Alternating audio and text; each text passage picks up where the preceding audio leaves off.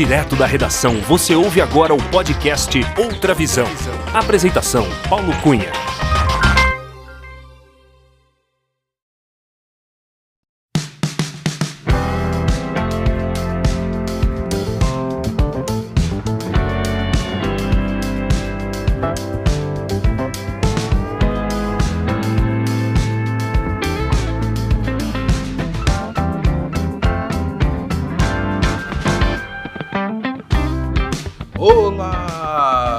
Seja muito bem-vinda, muito bem-vindo ao episódio 63 do podcast Outra Visão.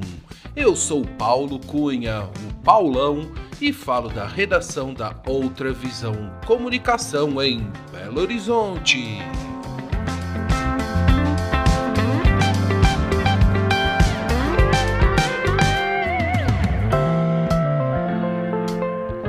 Nossa entrevistada é empreendedora social, enfermeira por formação e fundadora do Instituto Sonhe, projeto que oferece assistência para crianças e adolescentes em situação de vulnerabilidade e moram na região da Cracolândia, no centro da capital paulista.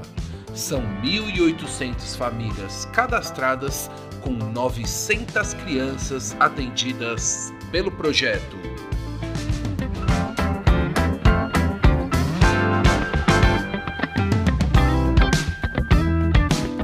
Influenciada desde a infância pelo trabalho social que os seus pais já realizavam em Salvador, na Bahia, seu estado natal, a nossa entrevistada mudou-se para São Paulo juntamente com seus pais, que, na época, foram convidados para realizar um trabalho social, a Cristolândia, na região da Cracolândia.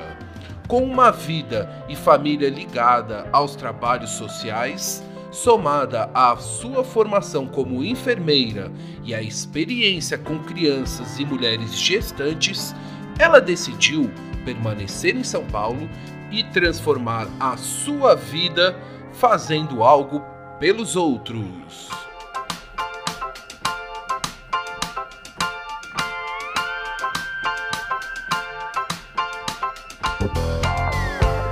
Durante a nossa conversa, ela contou em detalhes o que a motivou a criar o Instituto Sonhe, explicou como funciona a entidade e a quem beneficia, relembrou como foi a sua chegada a São Paulo, falou das ações nas áreas de educação, alimentação, esportes, artes e bazar realizados pelo Instituto e revelou de que modo as pessoas podem contribuir, doar ou serem voluntárias.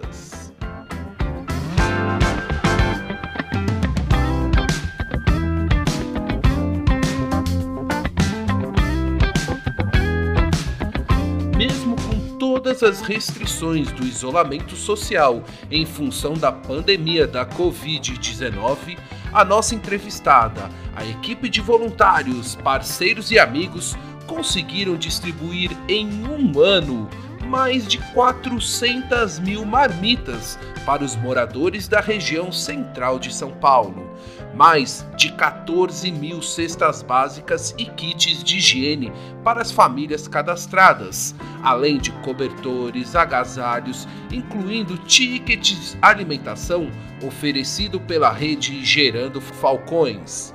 Na Páscoa em 2021, por exemplo, conseguiu distribuir cerca de 4 mil ovos e kits de chocolates para as crianças das comunidades, graças ao apoio de voluntários, pequenas e grandes indústrias do setor.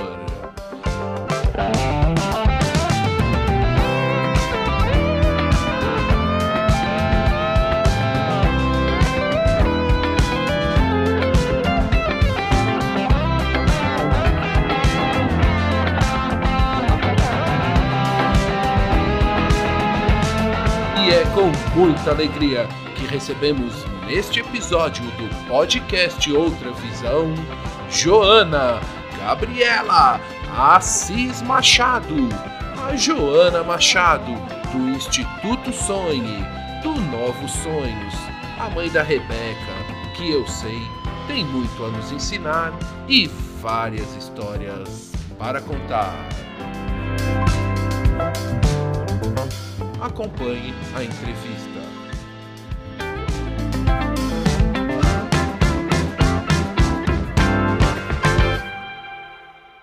Alô, Joana Gabriela Assis Machado. Tudo bem com você, Joana? Tudo bem. É um prazer estar com você. Uh, Joana, muito obrigado. Seja muito bem-vinda ao podcast Outra Visão. É com muita alegria que eu te recebo aqui para a gente bater um papo bem descontraído. Muito obrigado por aceitar o convite e por prestigiar esse podcast. Joana, para começar a nossa conversa, eu gostaria de saber de qual cidade você está falando neste dia 28 de abril de 2021. Eu estou falando de São Paulo, centro de São Paulo, região da Cracolândia. Uh, downtown São Paulo, então São Paulo, a minha cidade. Você é natural de Salvador, é isso, Joana? Sim, na verdade eu sou de Santo Amaro, terra de Caetano Veloso, Gilberto Gil, só gente bacana, viu? É... Então eu sou, sou sim, e já estou aqui em São Paulo há 12 anos. Ah, que legal. Joana, é, então vamos começar também nosso papo. Eu te perguntando, quero saber o seguinte: explica para mim e para os nossos ouvintes aqui do podcast Outra Visão sobre o que é o Instituto Sonhe, o projeto Novos Sonhos que você lidera. Me conta um pouquinho da história do Instituto Sonhe. Bom, é, não posso falar da minha história antes de falar da história dos meus pais, porque tem tudo a ver o motivo de eu estar aqui hoje faz muito sentido quando você ouve a história da minha família. Meu pai foi usuário de drogas, traficante de armas, traficante de drogas, e minha mãe também, aos 16 anos, quando conheceu, e logo mais quando foi morar com ele em Salvador, ela descobriu que ele era usuário, enfim, tentou voltar para casa, não conseguiu e se envolveu muito nessa vida. E meu pai, ele tentou o suicídio aos 27 anos, até que ele foi alcançado por Cristo. Ah, quando ele estava tentando uma overdose na casa dele, entrou um casal de missionários que apresentaram Jesus para ele. E isso foi muito importante na nossa história, porque a partir daquele dia houve uma transformação genuína na minha casa. O meu pai ele se converteu ele aceitou a Cristo e a partir desse momento as pessoas da igreja abraçaram ele, conduziram ele, ajudaram ele na caminhada, porque você sair das drogas e toda uma situação de, de envolvimento com o tráfico é muito difícil. Então ele teve o apoio dessa igreja. Minha mãe logo em seguida também é, saiu das drogas e conheceu a Cristo, e a partir daí a história deles mudou. Eles passaram a ajudar pessoas, moradores de rua, começaram a trabalhar, estudar, o que é muito importante. E aí eu nasci. Eu já, quando eu nasci, meus pais já, já tinham saído das drogas, eles estavam nessa caminhada em busca de um lugar na sociedade. Nesse tempo, a minha infância, adolescência, e quando as pessoas é, sabiam de que meus pais tinham sido usuários, era difícil, porque as pessoas se afastavam de mim, os colegas não queriam já estar mais comigo. Então, mas isso não me fez uma pessoa ruim ou, ou não prejudicou a minha infância, porque os meus pais, eles tinham algo muito forte dentro deles, e é Cristo, e eles passaram isso para mim. Eles mostraram que a gente precisava amar as pessoas, eles, eles demonstraram em gratidão tudo que eles tinham pelas pessoas que ajudaram eles nesse processo, enfim. E aí, bom, minha vida, minha vida toda eu vi meus pais trabalhando com pessoas marginalizadas. Quando eu estava para me casar, estava para concluir minha faculdade de enfermagem, sou enfermeira também meus pais foram, foram convidados para conhecer aqui a região da Cracolândia de São Paulo. Nesse tempo, eh, nós viemos para conhecer, minha mãe ficou apaixonada pelo trabalho aqui. Quem é que se apaixona pela Cracolândia, né? Ela se apaixonou, na verdade, pelo desafio de tirar uma pessoa das drogas e poder dar uma nova oportunidade. E ela saiu de casa com a mochila nas costas, nesse intuito de transformar a Cracolândia em Cristolândia, em um lugar diferente, um lugar de transformação. Eu nós estávamos na Bahia e aí eu venho para São Paulo para convencer a minha mãe de que isso tudo era uma loucura.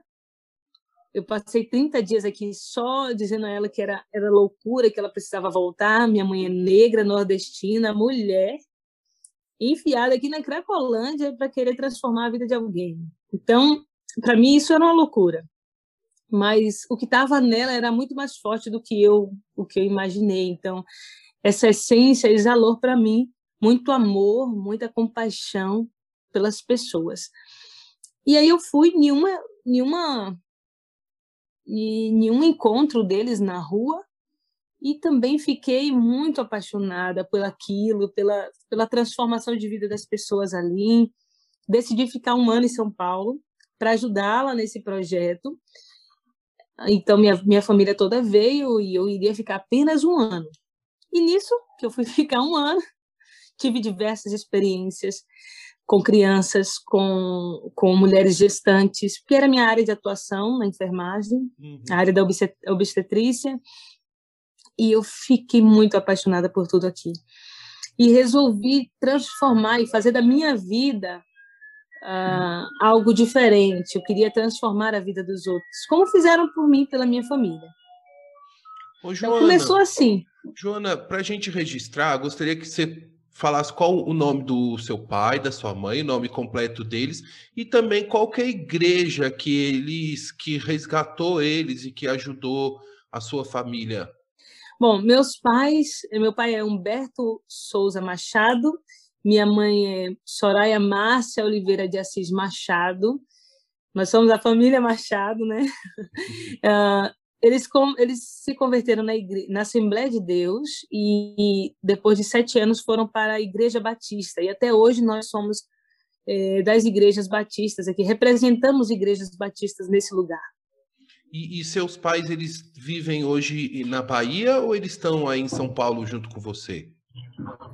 Bom, meus pais, eles iniciaram um projeto que é chamado Cristolândia, que a, alcançou aqui a região central de São Paulo, mais de 37 unidades é, no Brasil, tudo porque minha mãe resolveu sair da, do conforto dela, da, da casa dela, e ela decidiu fazer algo de importante no mundo, transformar, transformar a vida de pessoas, né? Então, ela, ela começou esse projeto e hoje nós temos diversos projetos chamados Cristolândia hoje no Brasil e fora do Brasil. Depois de sete, oito anos de trabalho aqui com a chamada Cristolândia, o projeto Cristolândia, eles decidiram que precisavam sair, precisavam ter um momento de descanso. Meus pais estão para se aposentar também. Meu pai já está se aposentando, 63 anos. Então, eles decidiram sair e irem e foram morar em Salvador voltaram para Salvador para cuidar da família, para estarem mais perto da, da família e fazer outros projetos. Agora, como que foi que nasceu o Instituto Sonhe, que é um projeto que você lidera, né? Me conta um pouquinho sobre Isso. o Instituto Sonhe e o projeto Novos Sonhos.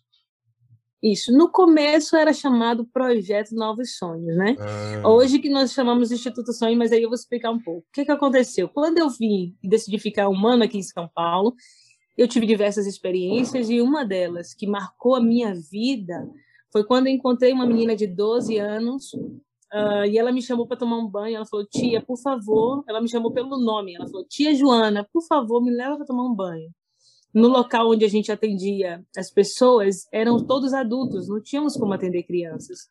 Mas pela insistência dela, eu levei ela para o banheiro, vamos, vamos, fui pegar a roupa dela, fica aí tomando banho. Desculpa esse barulho. E eu levei essa menina para tomar um banho, fui buscar a roupa dela. Quando eu retorno, ela começou a gritar ela começa a gritar no banheiro e tia tá doendo muito, tia tá doendo. E as pessoas que estavam fora, né, começaram a ouvir isso, parecia que eu estava fazendo algum mal àquela menina, né? E aí eu fui direto pro banheiro e falei, menina, por favor, não grita, silêncio. Nós estamos, as pessoas vão achar que eu estou fazendo alguma coisa com você. Mas aí, isso eu fui ao encontro dela falando isso, só que quando eu olho para ela, eu vi uma menina sem formação no corpo nenhuma. Ela não tinha, ela era uma criança sem formação e a sua genital estava muito inchada, parecia um tumor sangrando, suas, seu corpo todo marcado de mordidas, é roxo pelo corpo todo. Aí ela me, ela virou as costas para mim e disse: "Tia, tá doendo muito as minhas costas. O que que tem aqui?" Não tinha uma marca de paulada. Eu digo que era paulada porque era um roxo muito grande, de ponta a ponta nas costas. E eu falei assim: "Meu Deus, como isso é possível? Uma criança e aí eu engoli o choro na hora, chamei a minha mãe e falei, mãe, por favor, toma conta dessa situação, eu tenho que sair daqui. Eu saí em prantos, chorando muito. E aí eu saí, o traficante me encontra e disse, olha, cuida daquela menina, e falou o nome dela, porque ó, ela tinha sido violentada por quatro homens na Cracolândia. O que, que aconteceu? Ela usava droga, o crack, e aí as pessoas que usam crack aqui ficam, às vezes, os quatro dias sem quatro, cinco, uma semana sem, sem comer, sem tomar banho, sem dormir às vezes. E aí, quando eles deitam, eles desmaiam ali. Eles desmaiam. Muitas vezes a gente vê pessoas pela rua e você até tenta acordar, ou tenta, às vezes está até sem roupa, ou. É porque, na verdade, essa pessoa tem dias usando crack, dias usando droga, sem tomar banho, sem comer, e o corpo precisa descansar. Então eles desmaiam. E eles arrastaram, quatro homens arrastaram aquela menina para dentro de um buraco chamado Buraco do Morto e a violentaram ali. E quando ela sai dali, porque o traficante que tira ela daquele lugar, ele chama ela e diz: vá para aquele lugar chamado Cristolândia e procura Joana. Eu não sei quem foi esse homem, mas eu sei que ele transformou a minha vida, a história daquela menina também. E nós internamos essa menina, acompanhei ela por alguns, alguns anos, um ano, dois anos, mas aquela história para mim foi totalmente impactante, porque eu disse: eu quero fazer mais da minha vida, eu quero fazer algo que, que seja realmente importante, eu quero transformar a vida das pessoas, eu quero ser agente de transformação. Eu não iria conseguir voltar para minha cidade pequena e todos os meus sonhos e planos que fiz para minha vida uh, e olhar para trás ou deitar minha cabeça num travesseiro e lembrar de tudo que eu vivi nesse lugar eu eu não conseguiria viver então eu decidi fazer mais eu queria que as, as crianças que eu visse ali não tivessem é, que, que passar por isso, que tivessem, Oi? que tivessem oportunidade, né? eu falei assim, bom, vamos, eu preciso dar oportunidade para essas crianças. A sociedade não está enxergando essas crianças aqui. E aí eu começo a fazer aula de balé, para dar aula de balé. Eu passei a reunir as crianças para encontros de recreação e e nesse primeiro encontro tinha 500 crianças. Nossa. Eu nunca tinha tido nenhuma experiência com criança. Absolutamente zero. E, a, e aí eu me vejo com 500 crianças, eu tendo que chamar, eu, eu chamava, eu levava para o local que a gente promovia essas atividades, eu cantava, eu contava histórias, eu levava de volta para casa, eu dava comida, eu fazia tudo isso e feliz da vida porque entendi que eu podia fazer mais. Então eu quis dar tudo de mim, a minha juventude mesmo. E aí eu nesse intuito de transformação, eu pensei, bom, eu preciso colocar um nome que tenha tudo a ver com isso aqui. As crianças que a gente chamava e perguntava qual o seu sonho, a criança dizia, mas eu não tenho sonho. O que é sonho? Não, sonho é aquilo que você quer ser quando você crescer. Ah, não, eu não, não, não tenho. Então, era muito difícil você achar uma criança que tivesse um sonho. Olha só. Então, nossa intenção era transformar aquela impossibilidade em realidade. Nós vamos sonhar e nossos sonhos em Deus se tornam reais. Então, nós vamos chamar esse projeto de Novos Sonhos. Começamos assim, com só a intenção. Foi através do balé, depois veio o futebol e veio o jiu-jitsu. Muitas pessoas se uniram a mim no propósito de, de, de transformar, levar transformação mesmo, de ajudar essas crianças. Na época eram crianças, né? agora são adultos. E eu cheguei com 21, 22 anos, completando 22. E olha, não parei. A primeira atividade foi só o começo, então foram várias atividades. Ô, Joana, e você nesse trabalho, eu sei que você é, então é, faz atividades voltadas para as crianças, né? Você falou 500 crianças. Essas 500 crianças são filhas e filhos de usuários e moradores da região da Cracolândia, é isso? Exatamente. No começo, nós atendíamos nessas recreações, em média, 500 crianças. Quando nós íamos para as favelas e comunidades, nós atendíamos mais, Nossa. em torno de mil crianças. E aí a gente tinha apoio de outras pessoas que vinham também para me ajudar. Mas esse começo, nós atendíamos apenas as crianças que eram filhos de usuários, filhos de traficantes da região que ficavam lá por aqui, nessa região, é, crianças que que seus pais vão trabalhar, mas que moram nesses cortiços e ocupações, crianças da comunidade do Moinho que, que estavam ali tempo ocioso e muito o contato muito forte com o tráfico, né? E prostituição também, porque acaba que começa muito cedo essa aliciação, né? Então, são essas crianças que a gente começou a atender. Ô, Joana, para a gente localizar os nossos ouvintes, que é o seguinte, aqui o nosso podcast, a gente tem ouvintes aí do mundo inteiro. Graças a Deus, gente do mundo inteiro. Mas então vamos localizar geograficamente aonde que é a região da Cracolândia em São Paulo, capital. Você pode dar uma, uma noção geral da é, geográfica, assim, de que região da cidade que a gente está falando? Aqui é o Centro Velho de São Paulo, centro histórico.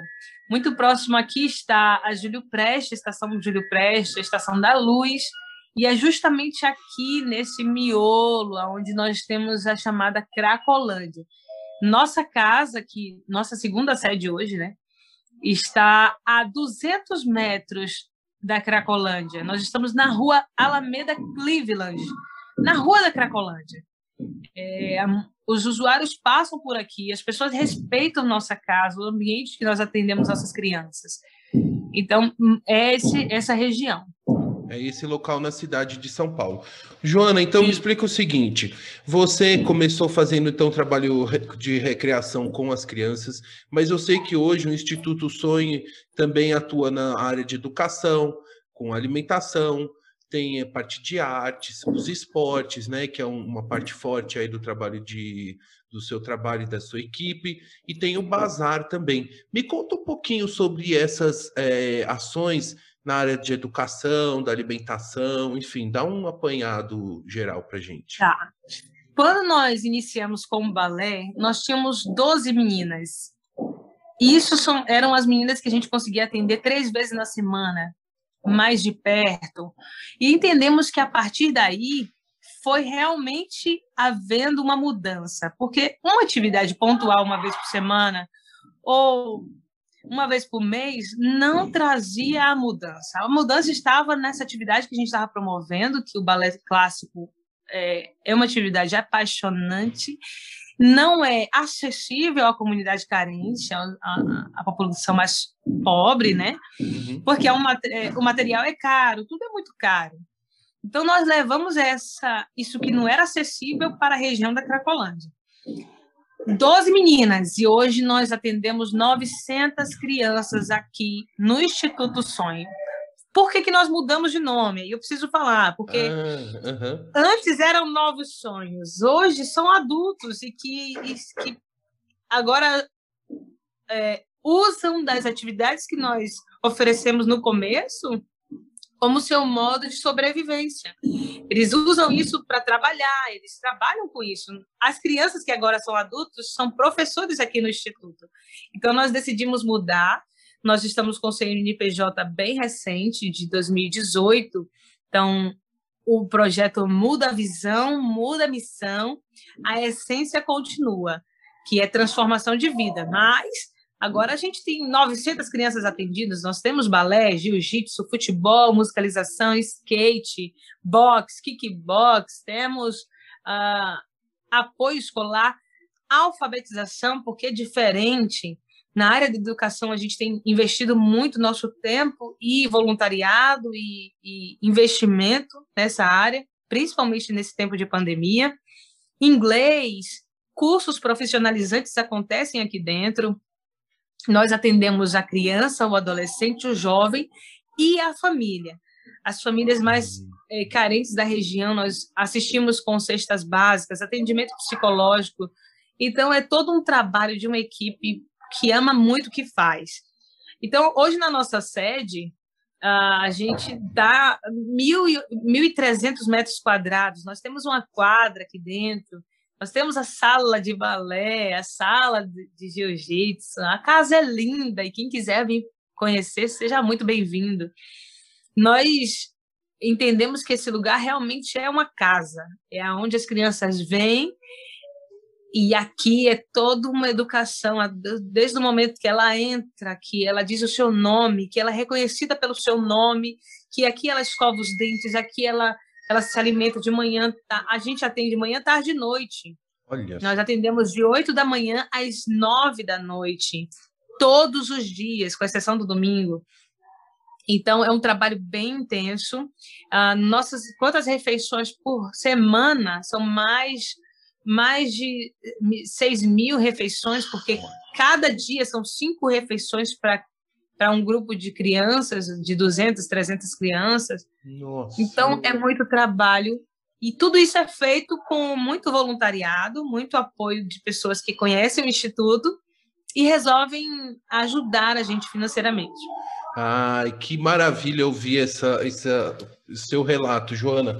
Ô, Joana, sobre a área da educação, eu vi nos vídeos né, de vocês publicados nas redes sociais que você falou e até comentou sobre o reforço escolar, né? Porque muitas das crianças é, vão à escola, né? Quando a escola estava aberta, enfim, na, na, a gente está agora numa situação atípica, né, da pandemia, mas que eu, eu até ouvi um relato da, de uma das professoras, né, que dá o reforço, dizendo que muitos dos alunos chegam e, e, e, mal sabem ler e escrever, mas já estão na quinta, sexta série, né? E um, um dos trabalhos que vocês fazem aí é dar esse reforço na, no processo da alfabetização, mesmo de crianças que já estão em anos adiantados, mas que, na verdade, não aprenderam ainda, né? Paulo, você resumiu muito bem. É exatamente isso que você trouxe aqui.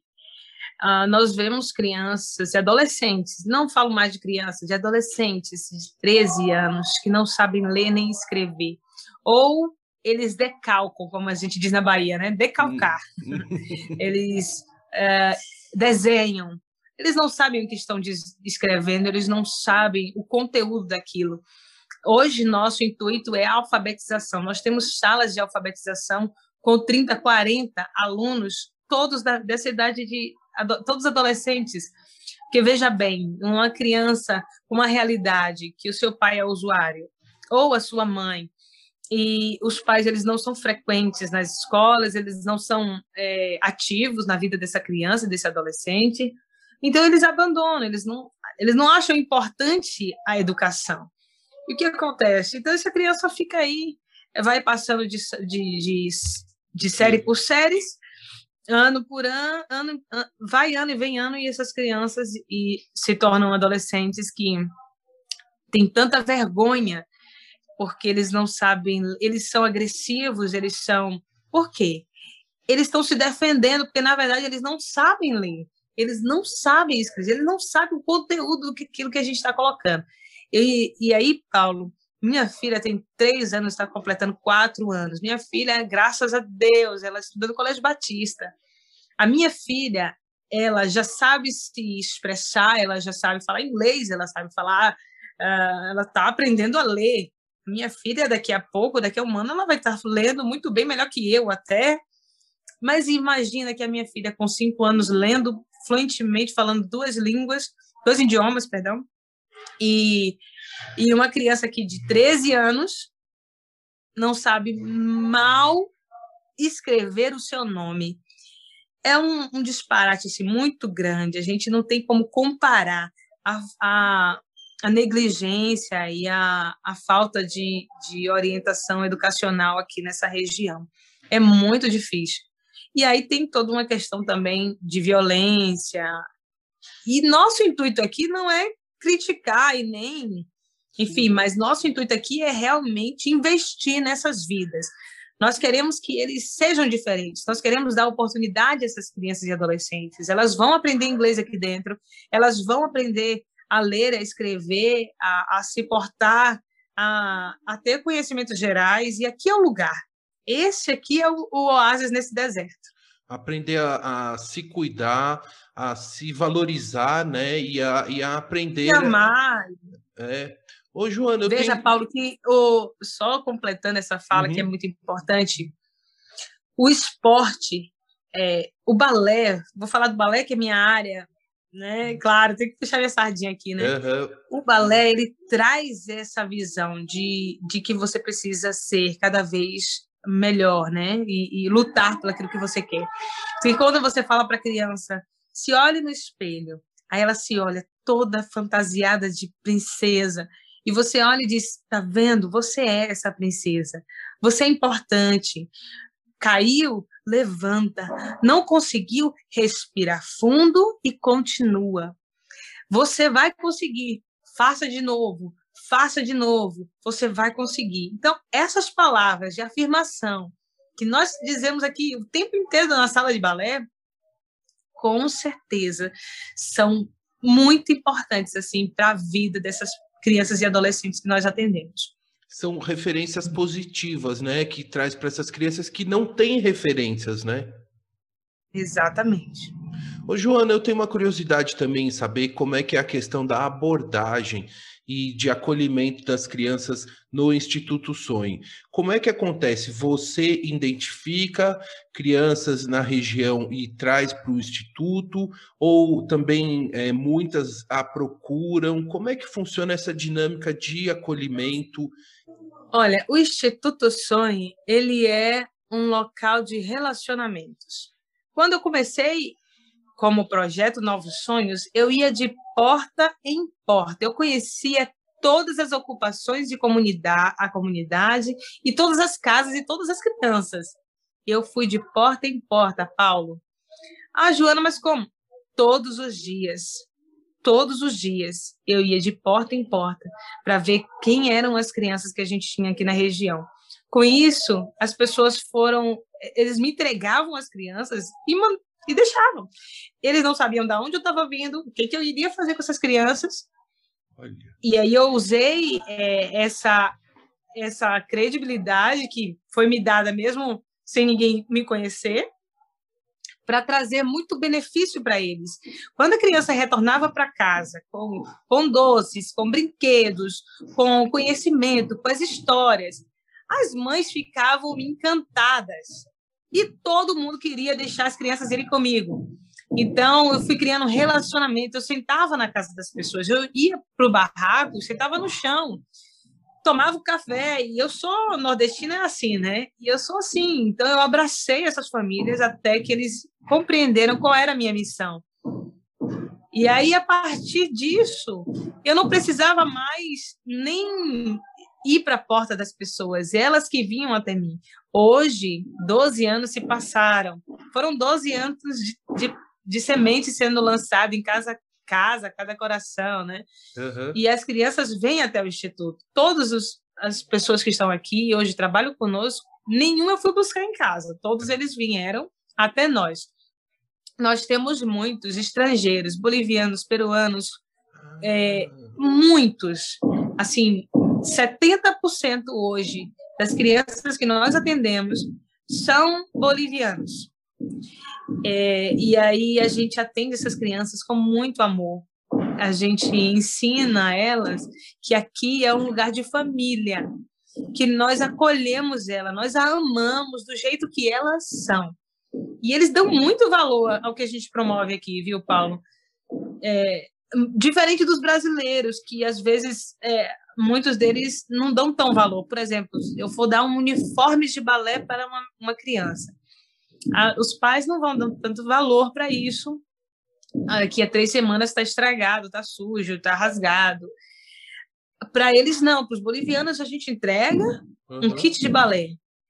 Eles ficam o, praticamente o ano inteiro com aquele negócio, com aquela roupa intacta, limpa, e, e mesmo sendo pessoas tão, tão carentes, tão né, de baixa renda. Então, isso é muito interessante. A gente atende essa galera aqui também. Olha só. Ô, Joana, e o seguinte, para quem está nos ouvindo aqui, é, eu queria saber o seguinte: qual o tipo de, de demanda ou de ajuda mais urgente que vocês precisam aí no Instituto? Qual é a forma mais efetiva dos nossos ouvintes conseguirem contribuir aí com, com o Instituto Sonho? Sonhe. Instituto Sonho. Isso, Instituto, Instituto Sonho. Uh, hoje, nossa maior necessidade, com certeza, é alimentação. Sempre alimentação. Porque, veja, nós atendemos muitas crianças e adolescentes, famílias, entregamos cestas básicas, e agora, nesse tempo de pandemia, nossas ações são cestas básicas, marmitas, produtos de higiene. Então, se você tiver, ah, Joana, mas eu tenho um, eu posso levar um? Pode, venha. Você vai ajudar uma família a, a não passar fome. Isso é fantástico. Ah, Joana, mas eu tenho somente arroz. Pode, venha, traga o que você tem. Ah, Joana, eu tenho uma empresa que eu gostaria de ajudar vocês. Por favor, venham. Uhum. então, nossa maior necessidade, com certeza, é a alimentação. Mas temos outras necessidades que é fazer parcerias com instituições, com empresas, uh, para que a gente possa ter uma estabilidade financeira, Paulo. Porque hoje nós temos duas empresas apenas que nos apoiam, mas o custo do instituto é muito alto. Alimentação, despesas como água, luz aqui no centro, tudo muito caro. Nosso prédio não é próprio, é alugado, a gente tem um, um, um custo mais ou menos de 60 mil por mês, e isso a gente levanta com pessoa física. Todo mundo que, que conhece o Instituto quer ajudar e é ótimo. Mas a gente precisa uh, desses apoiadores. Uau! Ô, Joana, e quantas pessoas é, trabalham diariamente aí no Instituto Sonho, que faz parte da equipe, o pessoal da cozinha, o pessoal do administrativo, os professores, como é que é, é a equipe assim fixa, vamos dizer, do, do Instituto? Olha, a gente tem três pessoas que trabalham aqui nas três educadores que trabalham nos extremos de São Paulo, na zona leste, dando aula de jiu-jitsu. Nós temos três educadores na em, no sertão, em Itaíba, sertão de Pernambuco, onde nós temos o instituto lá, atendendo uh, 120 crianças naquela região. Nós temos aqui na sede 25 educadores que trabalham conosco diariamente. E nós temos muitos, muitos voluntários que chegam e se apaixonam por esse lugar, por essas crianças e nos ajudam. Eu acho muito difícil quando um, alguém ou de algum outro projeto uhum. fala assim, Joana, mas como é que você consegue sobreviver com voluntariado? E aí eu respondo que os voluntários que chegam aqui, eles entendem a nossa missão e a responsabilidade social que nós temos. O que nós promovemos aqui é justiça social. Então, não é brincadeira. Se você quer ser voluntário nessa instituição, você tem que realmente entender nosso propósito, nossa visão e, nosso intuito de transformação de vidas. O Joana, e, e, se alguém que estiver ouvindo aqui a conversa quiser ir aí pessoalmente conhecer o Instituto, para posteriormente trabalhar como voluntário, como é que faz? Tem que te procura, agenda, como é que funciona? Assim, tem uma data do mês que vocês estão abertos ao, ao público? Como é que funciona? Bom, a forma mais fácil que você vai encontrar é pelo Instagram do Instituto Sonho. Você chama lá no direct, olha, quero ser um voluntário do Instituto, e aí nossa equipe vai direcionar você para o educador Tiago, que vai fazer uma triagem com esse voluntário. A gente tem uma documentação que é necessária. Depois a pessoa faz uma visita ao instituto e conhece a nossa sede uh, para entender em qual local da sede, qual área de atuação que temos, que você pode ser é, ajudar esse, enfim, ajudar a gente nessa, nessa, nessas atividades e nas oficinas, ou mesmo até, ah, tem gente que eu quero cozinhar para as crianças, eu quero limpar, eu quero ajudar. Então, as pessoas se identificam nas áreas aqui e nos ajudam muito. Então, tem toda uma equipe que vai te, te conduzir para esse voluntariado. Legal. Então, até registrando, Joana e ouvintes, que na descrição deste podcast e também no site do podcast Outra Visão vão estar todos os links do Instituto Sonhe, que tem site, tem o Instagram, tem o Facebook, tem um monte de vídeos muito legais. E, inclusive, Joana, eu queria te perguntar o seguinte: eu, eu já estou acompanhando há um bom tempo as redes sociais do Instituto Sonhe. Me conta um pouquinho das atividades e das ações que vocês estão tomando agora nesse período da pandemia, nesse último ano aí todo, que está um, sendo um ano atípico e muito mais difícil do que já era, né, para todos para todos nós. Me conta um pouquinho dessa movimentação durante esse tempo da pandemia. Bom, como todos os projetos do centro de São Paulo, enfim, todos os locais do mundo, né? Precisamos fechar as portas. Não podíamos atender as crianças com as atividades que nós oferecemos. E aí nós precisávamos nos reinventar. O que nós iríamos fazer, ninguém sabia. Então todo mundo fechou as portas. Nós pegamos a metade da nossa dispensa, eh, fizemos, montamos cestas básicas, montamos 400 cestas básicas e entregamos para as famílias atendidas e fomos para casa. Mas muito tristes porque a gente não tinha mais o que fazer. As escolas fechadas. E a gente sabia que as crianças estariam ali passando fome, né? necessidades mesmo. Então, Paulo, eh, nós participamos de uma reunião aqui do centro de São Paulo, onde os projetos do centro estavam os líderes reunidos, entendendo e procurando uma solução para essas para esse momento que nós estávamos vivendo. Isso em 2020, no começo da pandemia. E eu desliguei uh, esse, essa reunião, fui para o meu quarto orar, porque eu, eu peço a Deus direção em tudo que faço. Se não for por Ele, nada acontece aqui. Então, Paulo, fui e pedi a Deus uma direção. Cinco, de, cinco minutos estava orando, cinco minutos depois da minha oração, recebi um contato de, de uma parceira nossa, que ela disse, Joana, o que, que você vai fazer para... Precisa fazer alguma coisa.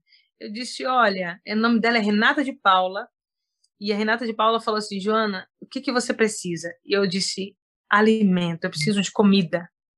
E ela falou, então eu vou dar mil marmitas por dia por uma semana. Poxa, é isso mesmo? Mil marmitas por dia durante uma semana. Você vai começar com isso. Vamos ver o que vai acontecer. E fomos para frente, começamos a atuar aqui na região da Cracolândia, porque ninguém saía de casa, a Cracolândia estava numa situação de violência muito grande, não tinha os projetos da prefeitura fechados, os projetos que eles tomavam banho comiam fechados. Imagina a loucura que estava isso aqui. E a violência. Então, é, nós começamos a entregar mil marmitas na primeira semana. Mas, Paulo, aconteceu um mover de solidariedade e amor nessa região.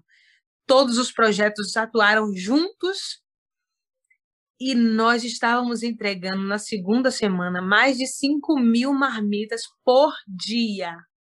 Mais de 5 mil marmitas por dia. Pessoas que saíam dos seus, de todos os lugares de São Paulo, pessoas que faziam 100 marmitas na sua casa e mandavam para a gente. Muita gente se mobilizou nós cadastramos 1.800 famílias e todas as famílias recebiam cestas básicas, produtos de higiene, uma parceria com a Unicef, parceria com a IBAB Solidária, é, parceria com o governo também, o Fundo Social encaminhou para a gente cestas básicas. Nós chegamos a entregar até dezembro de 2020 14 mil cestas básicas Hoje, é, março, agora, dia 30 de março, completamos um ano de ação. Nós estávamos já em 400 mil marmitas entregues durante esse, esse ano. É muita coisa. A gente se uniu em amor, realmente. E essa rede de solidariedade funcionou muito, porque não era só, era cobertores. Na época do frio, uh, cobertores, agasalhos, as pessoas saíam de, de todos os lugares nos ajudando. Foi algo incrível que nós vivemos. Nós nunca vivemos isso. De tanta doação, de tanta ajuda, todas as pessoas se mobilizando. Hoje nós continuamos a Gerando Falcões, tem uma, nós temos uma, uma parceria com a Gerando Falcões, distribuem para a gente agora, no mês de abril, 400 cartões, vale, ticket de alimentação para as famílias cadastradas no Instituto. Então, Paulo, foi um ano muito difícil, de muitas dificuldades, mas nós vivemos milagres aqui dentro. Uau, parabéns pela, pelas ações e trabalho que você se envolveu, né? É, já estava envolvida, mas parabéns. E eu queria saber o seguinte, Jona, como que é essa rotina e essa dinâmica da distribuição, por exemplo, das marmitas? Mais de 400 mil marmitas, é, né, ao longo desse, desse de um ano. Como é que é o dia a dia de vocês? E tudo é organizado aí dentro do instituto ou é na rua? Como é que é essa dinâmica aí? Porque imagino que deve ser assim, bem movimentado, bem agitado todo dia, né? É, aqui não, a gente não para. O que acontece? Nós chegamos aqui às oito da manhã e começamos a limpeza do nosso ambiente. A gente limpa todos os dias a nossa casa e fazemos algumas marmitas aqui dentro. Nós é, recebemos marmitas ainda de vários lugares. A Agatha é uma das nossas parceiras. Ela, não sei se você fez um podcast com ela. Uhum, Acho fiz. que foi feito, né? A Agatha do Marmita na Rua foi aqui no episódio Isso. 29. É, então a Agatha encaminhava para gente por semana mais de 800 marmitas. E o que, que ela fazia? Ela a, a, conseguia verba com pessoas fazendo ações e ela passou a ajudar duas mulheres que faziam marmitas aqui do lado da gente. Então, ou seja, ela estava, ela pagava para essas moças fazerem as marmitas, essas tias que a gente chama aqui. Uhum. As tias faziam as marmitas e entregam para a gente toda segunda, quarta e sexta. Então, todos os dias, meio-dia e às 18 horas, nós entregamos hum, em torno de 500 a 700 marmitas só na Cracolândia. Segundas, quartas e sextas, nós entregamos nas ocupações, são três ocupações de uma comunidade, que é a comunidade do Moinho, que fica embaixo do viaduto da Rio Branco.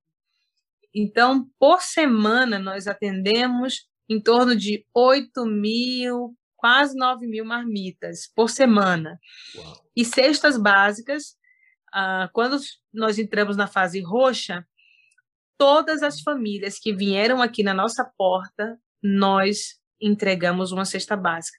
Parou agora a fase roxa, saímos da fase roxa, nós retornamos às cestas básicas apenas para as famílias cadastradas no Instituto. Todos os dias nós fazemos isso. Nós saímos aqui em torno de 18, 19 horas da noite, justamente com todas essas ações acontecendo. Uau! E quantas famílias hoje estão cadastradas no Instituto Sonhe? Nós temos em torno de, de 400 famílias, eu não vou saber o número exato. O que a gente tem de, de número uhum. exato são as, as crianças, né? Crianças e uhum. adolescentes uhum. que são cadastrados, então, em torno de 930 crianças e adolescentes. Ah, ô Joana, e eu vi também que vocês receberam uma doação super legal na Páscoa da Cacau Show e distribuíram 2 mil ovos de Páscoa, tá certo? Foram 2 mil, é isso mesmo? Como é que foi essa ação? Um pouco mais, um pouco mais. Mais que Olha isso. só, tudo que a gente coloca a mão para fazer, Paulo, Deus abençoa e multiplica. Nós começamos uma parceria aí com a Cacau Show, fomos cadastrados no, no sistema deles, uhum. através do Dr. Anderson, um parceiro nosso, e recebemos da Cacau Show 2 mil ovos de chocolate. E recebemos também da Lacta, uh, do Instituto, é, fugiu agora o nome, mas SP Invisível também, mais de 400 ovos de chocolate. Nós tivemos uma doadora que ela ela falou assim, Joana, eu não posso dar um, um, ovo, eu não posso, eu não consigo comprar, mas eu posso dar vários kits para vocês. Você aceita? Eu falei, claro, manda aqui para gente. Então ela, ela enviou para gente 600 kits de vários bombonzinhos de chocolates. Foi incrível, feito com muito amor e carinho, assim, você vê o carinho das pessoas. Então, nós entregamos, Paulo, quase 4 mil ovos de chocolates e kits para as crianças. Nós fizemos ah, três ações uh, atendemos todas as crianças no Moinho, que era a comunidade aqui próximo, as ocupações, atendemos o, o entorno da região, porque tem outros projetos que a gente disponibilizou. Então, assim, a gente conseguiu dar para as nossas crianças e ainda uh, ajudar outros projetos, que foi incrível, que a gente, a gente poder é, ajudar o outro é, traz muita satisfação para a gente. Ah, que legal. Ô, Joana, e as pessoas, elas também podem ajudar com os recursos financeiros também, né? Tem um Pix, uma conta, como é que é? é? As pessoas podem encontrar essas informações no site, como é que funciona? Essas informações vocês encontram também no nosso Instagram, no Facebook. Uh, no nosso site está em. Nós estamos montando o formato do site ainda, em construção. Mas eu posso te dar o Pix aqui, que é fácil, está na minha cabeça. Pode ó. falar, pode falar. Pode falar? É, é, o nosso CNPJ, então anota aí. 34 775 027 mil contra 78. Nosso Pix. Repita. no, o nosso Pix é o nosso CNPJ. Então, 34 775 027 mil contra 78. Ô, Joana, e uma dúvida também é o seguinte, que estamos aqui chegando na época de declaração de imposto de renda e já quase, né, para entregar o imposto de renda e é, eu queria saber se o Instituto Sonho, Sonhe, ele recebe também é, esses valores de, é, de reembolso de imposto de renda, se, a, se a, a entidade está cadastrada, é possível a pessoa fazer é, o repasse para o Instituto? Nós estamos ainda nesse, é, nesse processo de regularização dessa situação. Hoje, nós conseguimos um duas empresas que conseguiram fazer para a gente. Então, ah, já já a gente vai poder estar apta, assim, sem dificuldades nenhuma para acontecer isso. Mas acho que eu prefiro, eu prefiro eu, desculpa, eu Sim. prefiro que vocês aguardem um pouquinho assim que nós regularizarmos todo esse processo de documentação do Instituto, nós estaremos aptos para receber. Ah, legal. Joana, eu vou caminhando aqui para o nosso final, mas ainda tem uma perguntinha que é o seguinte: é saber agora desse ano de 2021, como é que está o planejamento de vocês, das ações? Tem alguma ação grande que vocês estão preparando, que precisa convocar a gente para ajudar? Me, me fala um pouquinho sobre a, as ações planejadas para este ano de 2021 queridos ouvintes que, que está, estão aí do, do outro lado, Uh, aqui nós não paramos todos os dias. Nós estamos entregando marmitas, cestas básicas. A semana que vem, a partir da primeira semana de maio, nós retornamos com alfabetização, apoio escolar, aulas de balé, porque a gente consegue fazer um distanciamento. Em algumas atividades de recreação, por exemplo, a gente consegue atender algumas crianças e adolescentes mas como é que a gente faz isso, Paulo? A criança vem, o adolescente vem, ele passa uma hora estudando.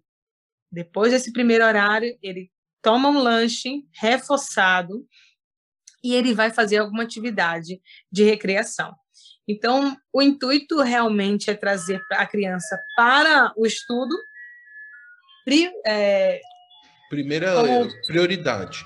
Prioridade para a gente é colocar as crianças para estudar logo em seguida também ter uma atividade para que elas possam é, se exercitar o corpo e, e liberar uns hormônios aí para poder estarem felizes, né? Porque veja, Paulo, eu fiquei um pouco triste na nossa entrega de, de, de ovos de chocolate. Uh, a gente via aquela grande quantidade de crianças na fila e quando as crianças pegavam o chocolate o barulho tá horrível. Tá ruim? não, pode ir, não tá. Faz parte, acho que faz parte. Dá, dá um. Tá. Estou aqui no Instituto. É, é isso e aí. aqui não para, tá uma correria, as pessoas estão gritando aqui do lado de fora. Uh, e as crianças pegavam chocolate e você não via aquela. Nossa, estou pegando chocolate. Nossa, que alegria, né? As crianças estão tão tristes, tão desanimadas, porque muitas crianças e adolescentes nessa pandemia conseguiram estudar das suas casas tinha um computador, tinha um celular, tinha uma mãe para estar do lado orientando, o pai, tinha uma alimentação saudável, né? Imagina que nossas crianças aqui, adolescentes, não tiveram nada disso. As escolas fechadas, falta alimentação.